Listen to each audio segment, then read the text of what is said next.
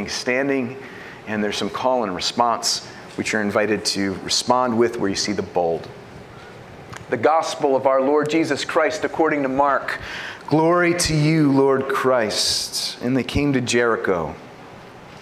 And as he was leaving Jericho with his disciples and a great crowd, Bartimaeus, a blind beggar, the son of Timaeus, was sitting by the roadside. And when he heard that it was Jesus of Nazareth, he began to cry out and say, "Jesus, Son of David, have mercy on me." And many rebuked him, telling him to be silent. But he cried out all the more, "Son of David, have mercy on me." And Jesus stopped and said, "Call him."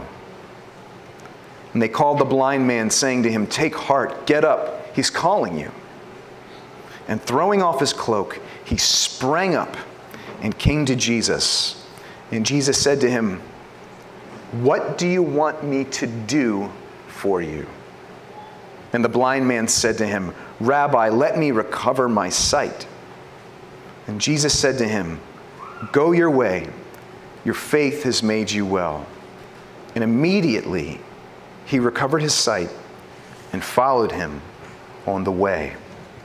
The gospel of the Lord. Praise to you, Lord Christ. Folks, before we go further in the sermon today, just a reminder, the text is in your bulletin, which hopefully you were able to receive on the way in. It's on the screen. It comes down. This is so you can keep tracking, and we refer back to the text a lot. And also, before I go further, sometimes it's really important to, to name some sources or just influences in case it's just... in case I ever make you think that all these ideas are straight from me, because they hardly ever are. And so it's good, good for me, for my ego, and good for you to know a lot of wise men and women have spoken on this passage many times for millennia. Um, particularly today, J D Greer, who's a pastor uh, in the South, Trevor Hudson, who's a South African pastor, and our very own Carol Davis, who's also going to give an invitation of sorts at the end of the sermon today. So if you're reading along, uh, this story about Bartimaeus, his name literally means son of Timaeus. On the simplest level, this is a passage about asking Jesus for something. It's a passage about prayer. Jesus meets a helpless man, and Jesus knows exactly what this helpless man needs. It's not a mystery, and at the same time, Jesus says, "I want you to ask me." He knows exactly what he needs, and he says, "I need you to pray about it. I need you to ask me." And I think this is actually one of the pretty big problems that a lot of us have with prayer generally. If God knows what I need,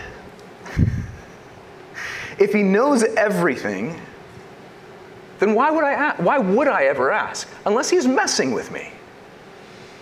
A lot of you have this problem. And maybe even if prayer is new to you and you don't even consider yourself a Christian and you're here today listening in and learning something about what Christians believe, this might strike you now or in the past as a problem. If he's there and he loves us and he knows everything, why do I have to ask? And um, for some of us, this question leads to other questions. For example, the book of Isaiah, chapter forty-six, verse ten says that God knows the end from the beginning. The beginning from the end. That means a theological for, word for that is that he is sovereign. He knows everything. You can't surprise him. You can't surprise him about what has happened, and you can't surprise him about what's yet to come. And it also means that he's going to do what he's going to do. Outcomes can't surprise him, and his purposes can't be thwarted. And that, that raises all kinds of other things about prayer for some of us. If he's going to do what he's going to do, what difference could it possibly make if I ever ask him for anything? J D Greer wrote a book. It was published like three weeks ago. It's a simple book. It's called Just Ask. And he cites a theologian from about two hundred years ago named A A Hodge, who served for sixty-some years at Princeton Seminary, just about fifty miles from here in Jersey. And there's uh, really thoughtful, but I think also hilarious uh, discussion that A A. Hodge has with this problem. Why ask God for anything ever if he knows what he's going to do? This is what Hodge says. He kind of poses a question back to you. Does God know the day that you'll die? You can all ask and answer that question. Does God know the day that you will die? The answer is yes. Is there anything you can do about that day? No. The day's fixed. Can anything you do really change that day? No. Well, then why do you eat? You eat to stay alive. What happens if you don't eat? Then you'll die. So if you don't eat and then you die, will that be the day that God has preordained for you to die? Did you just like make it happen? And then Hodge pauses and says, why don't you stop asking stupid questions and just eat? And his point's this. Eating is the preordained way that God has set for living in this life, for staying alive, for flourishing. In the exact same way, prayer is the means that God has preordained for getting his will done in this world. Just ask. Prayer is very simple. It's very simple, but we complicate it. And while we complicate it, those who simply ask are receiving wisdom and insight, and they're drawing nearer to the heart of God, and they're being healed in untold ways. Prayer's simple, and we complicate it. At the very heart of Jesus' teaching about prayer in the Gospels is pray like a child. We've seen it again and again in the Gospel of Mark. Like a child. And what's a child like? Kids ask for stuff boldly, shamelessly. It's a relationship of simplicity. And this is a, this is a passage where a helpless blind man simply asks. Simply asks. Verse forty-six. Bartimaeus is a blind beggar. In other words, it's in his eyes, at least in the eyes of those around him, shouting him down and saying, stop, ask, don't, stop asking, don't bother the Messiah. He keeps asking, and it seems like he's really good at it because he's a beggar. It's what he does. He begs.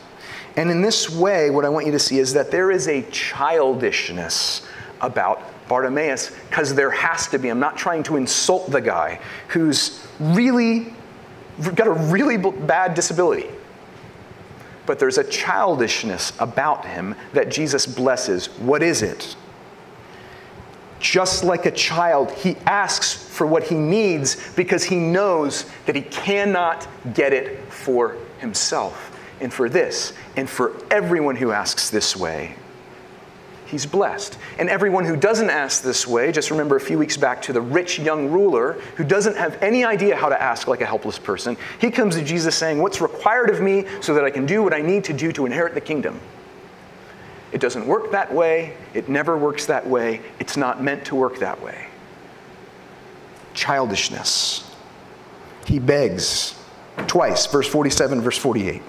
It's what he does. But this time he's begging Jesus, and he says twice, Son of David, have mercy on me. Beggar, shut up. Louder now. Son of David, have mercy on me. A couple things you need to hear in that, in those, in those words. Son of David. Jesus isn't commonly referred to as the Son of David. It's what we call a messianic title. Messiah means anointed one.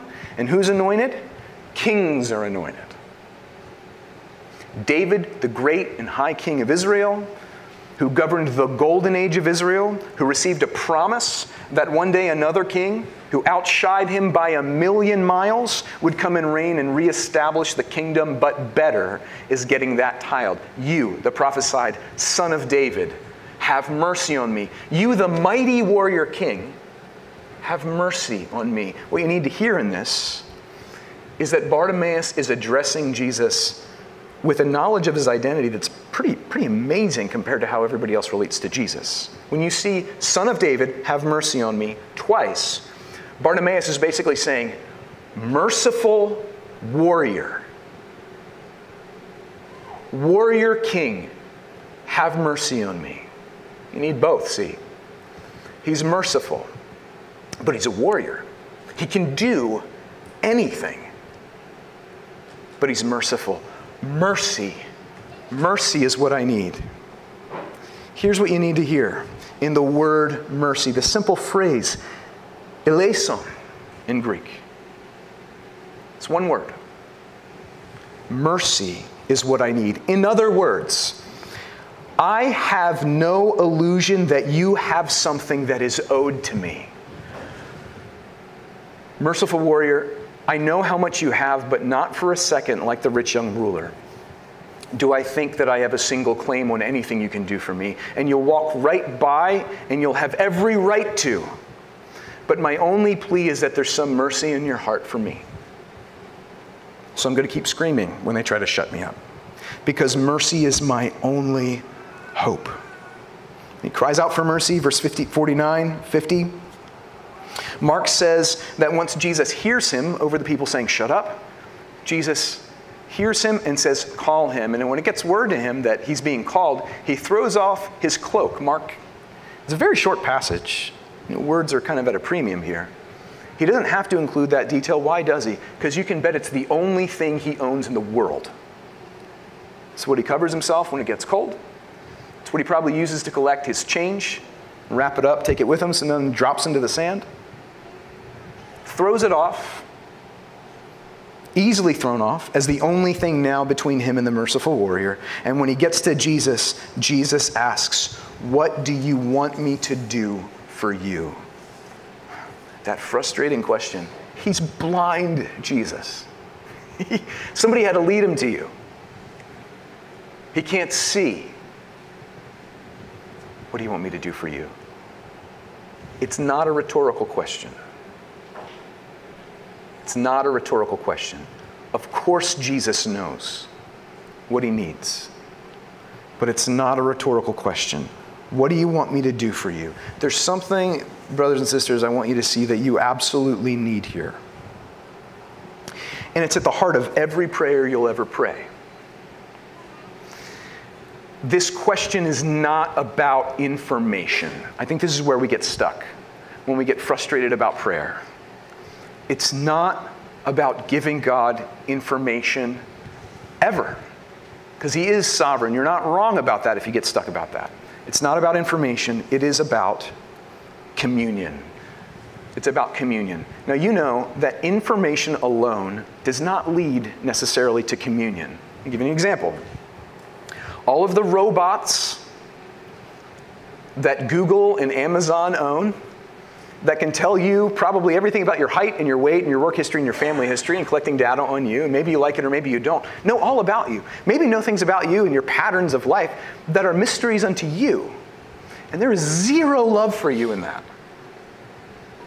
Information does not necessarily lead to communion. It's very useful information.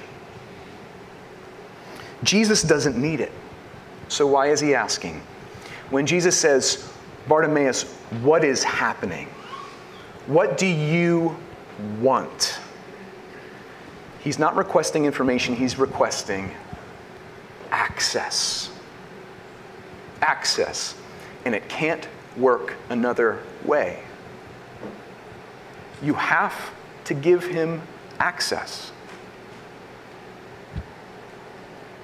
It's about giving Jesus access into an area of your life so he can begin to move with your welcome. Have you ever been around a scared child? Whether you're a parent or not, maybe a little brother, little sister, cousin, somebody you babysit, somebody on your block. You don't need to wonder if a child is scared. Maybe it's like a social, maybe they're going to... My daughter's going to kindergarten, my middle child, uh, in about nine days for the first time. Um, maybe it's a social situation. Maybe they're going to the doctor to get a shot. Maybe it's something actually way scarier that kids in our city face all the time. They often kind of hover a little bit. They, they, they, they kind of cower behind you sometimes.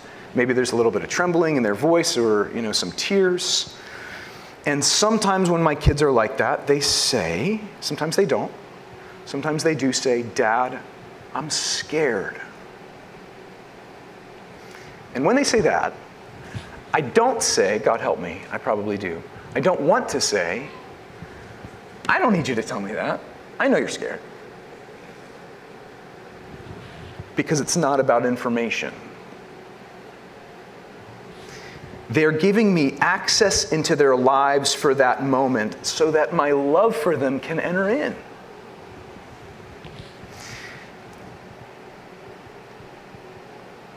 And this really requires a lot of faith, but I swear it's true. And if you believe this, you'll pray.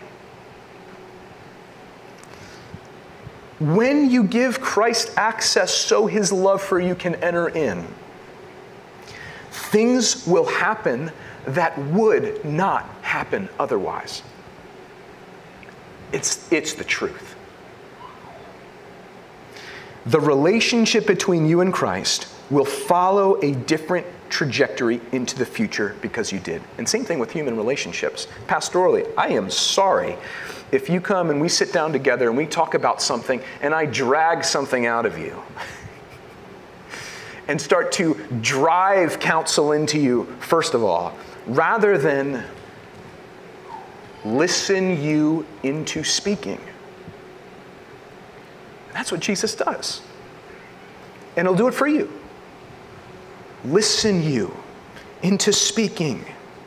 Most of us aren't kids, but Jesus says, pray that way. The problem is for grown-ups like you and excuse me, like you and me. Problem is for grown-ups, most of the time we're not very good at listening to our own pain. And I think this is a little bit of why we're an addictive society. I don't want to answer that question.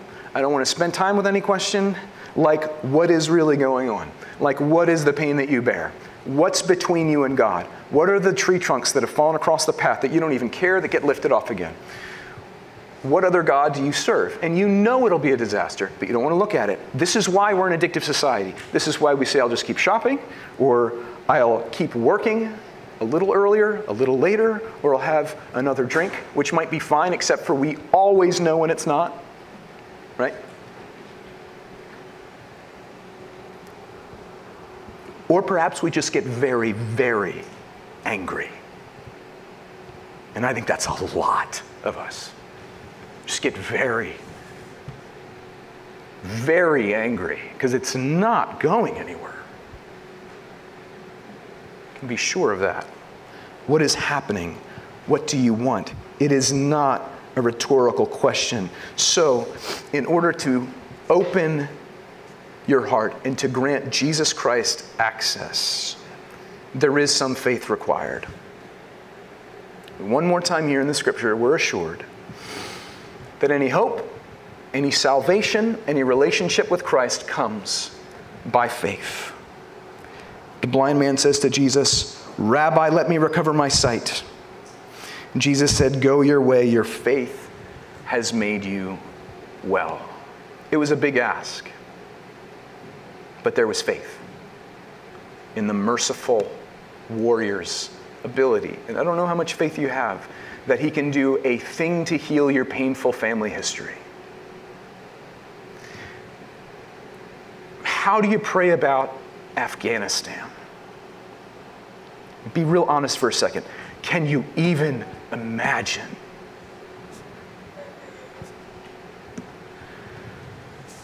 What is happening to the environment? It feels cosmic. And whenever it feels that way, you've already in your, in your, in your heart answered a question. The merciful warrior is much, much, much, much smaller than that. And he's not. And I'm not going to give simplistic answers to the many pains that you have. But along with all the saints across the millennium, I swear to you, he's not. He's the cosmic merciful warrior. Jesus says, go your way. Your faith has made you well. A couple things here. You know, when, when we see Jesus healing people in the Gospels, and we see it a lot, we we tend to think of his healings as either physical in nature, like he heals blind people, he cures the lame, or spiritual in nature, like he says your sins are forgiven. In reality, most of the time, the spiritual and the physical are different aspects of the same event. We see people being healed and following, coming to him for, the, for healing in the first place, which assumes faith on their part, some spiritual work being done on a deeper level. So in some comprehensive way, we can say salvation has come to this man, body and soul. And we know this because when Jesus says, go your way, he doesn't. Did you see that? In the very final verse. Jesus said, go your way, your faith has made you well. And immediately he recovered his sight and followed him on the way, followed him on the way, and the way is to Jerusalem. It's been faced forward to Jerusalem since the Mount of Transfiguration. Jerusalem in the text is less than two weeks away. The cross is less than two weeks away. One verse later is the triumphal entry into Jerusalem from the Mount of Olives. It's the road of the cross that this man who's just been healed follows Jesus on. And that means this is not so much a story about fixing a broken man as it is a story about rehabilitating a worshiper, restoring a lost son to communion with his Creator. Here his eyes receive sight. At the cross, his sins will be atoned for by the merciful warrior. Death itself will be made a defeated enemy by the self-sacrifice of Christ on the cross for all his brothers and sisters. Things that he needs that he doesn't maybe even know about will be healed and put behind him for eternity. He's saved. And this is our open door for communion as well. The cross. The cross is an open door for you. What do you want me to do for you? Because I'm not trying to be cute. A gospel isn't just a biography. It is a presentation of a person so that every reader might be welcomed into the kingdom. That was the intent from the moment quill was put to parchment. It's your question. It's for you. What do you want him to do for you? Maybe you need salvation. Maybe you do not know what will happen when you die. Or maybe, like a lot of us, you're way more frightened for your kids than you are for yourself.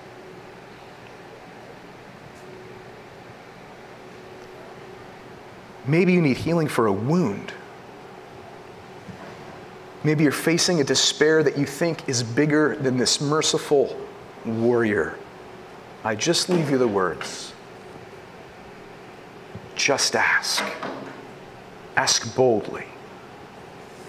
And with that, I want to invite up Carol, who wants to give you an additional invitation. Please listen.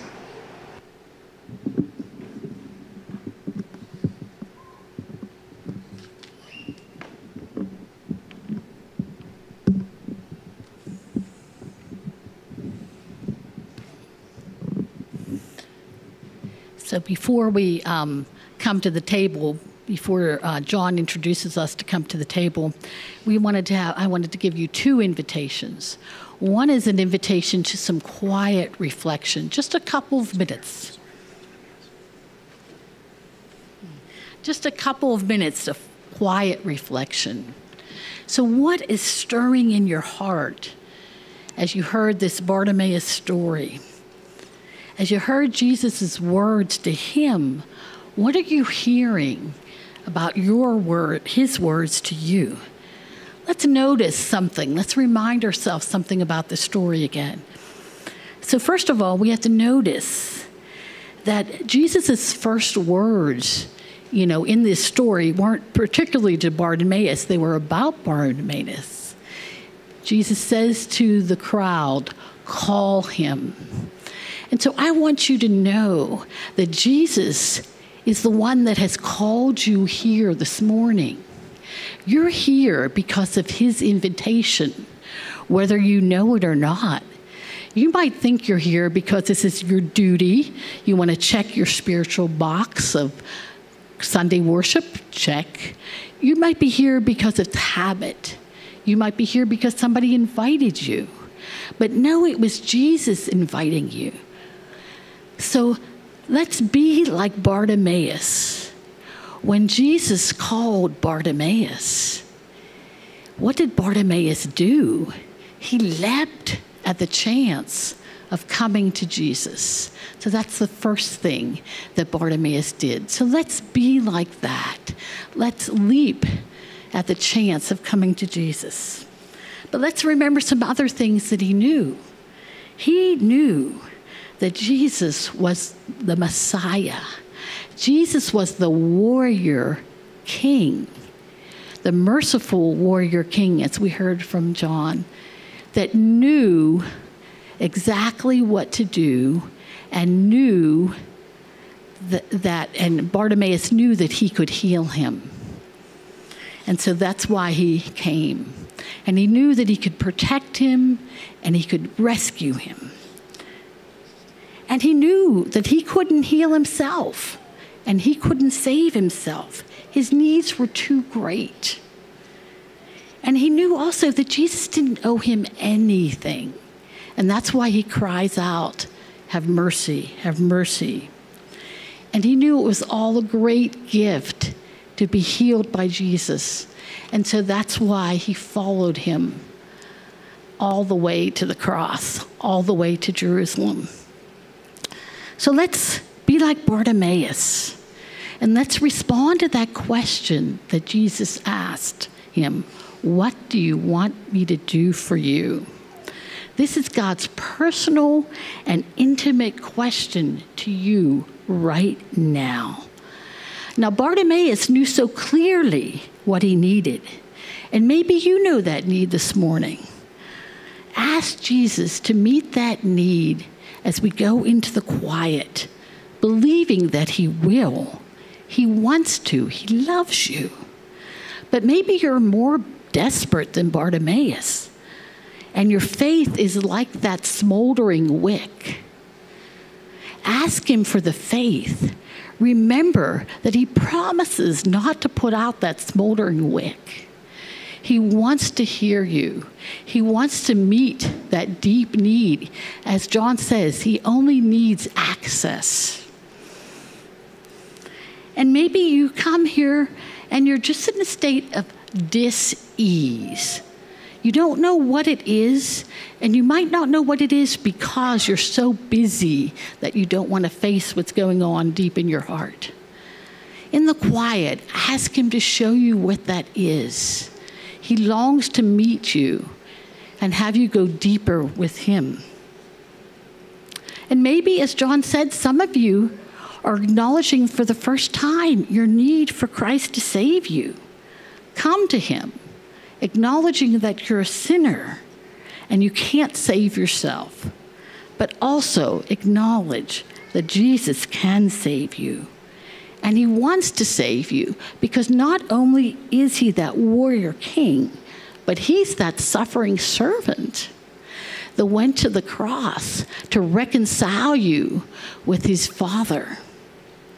And he wants to shower that great mercy and love on you now. So take a few minutes in the quiet and just ponder these things in your heart before the Lord. And then John's going to come up and lead us in communion.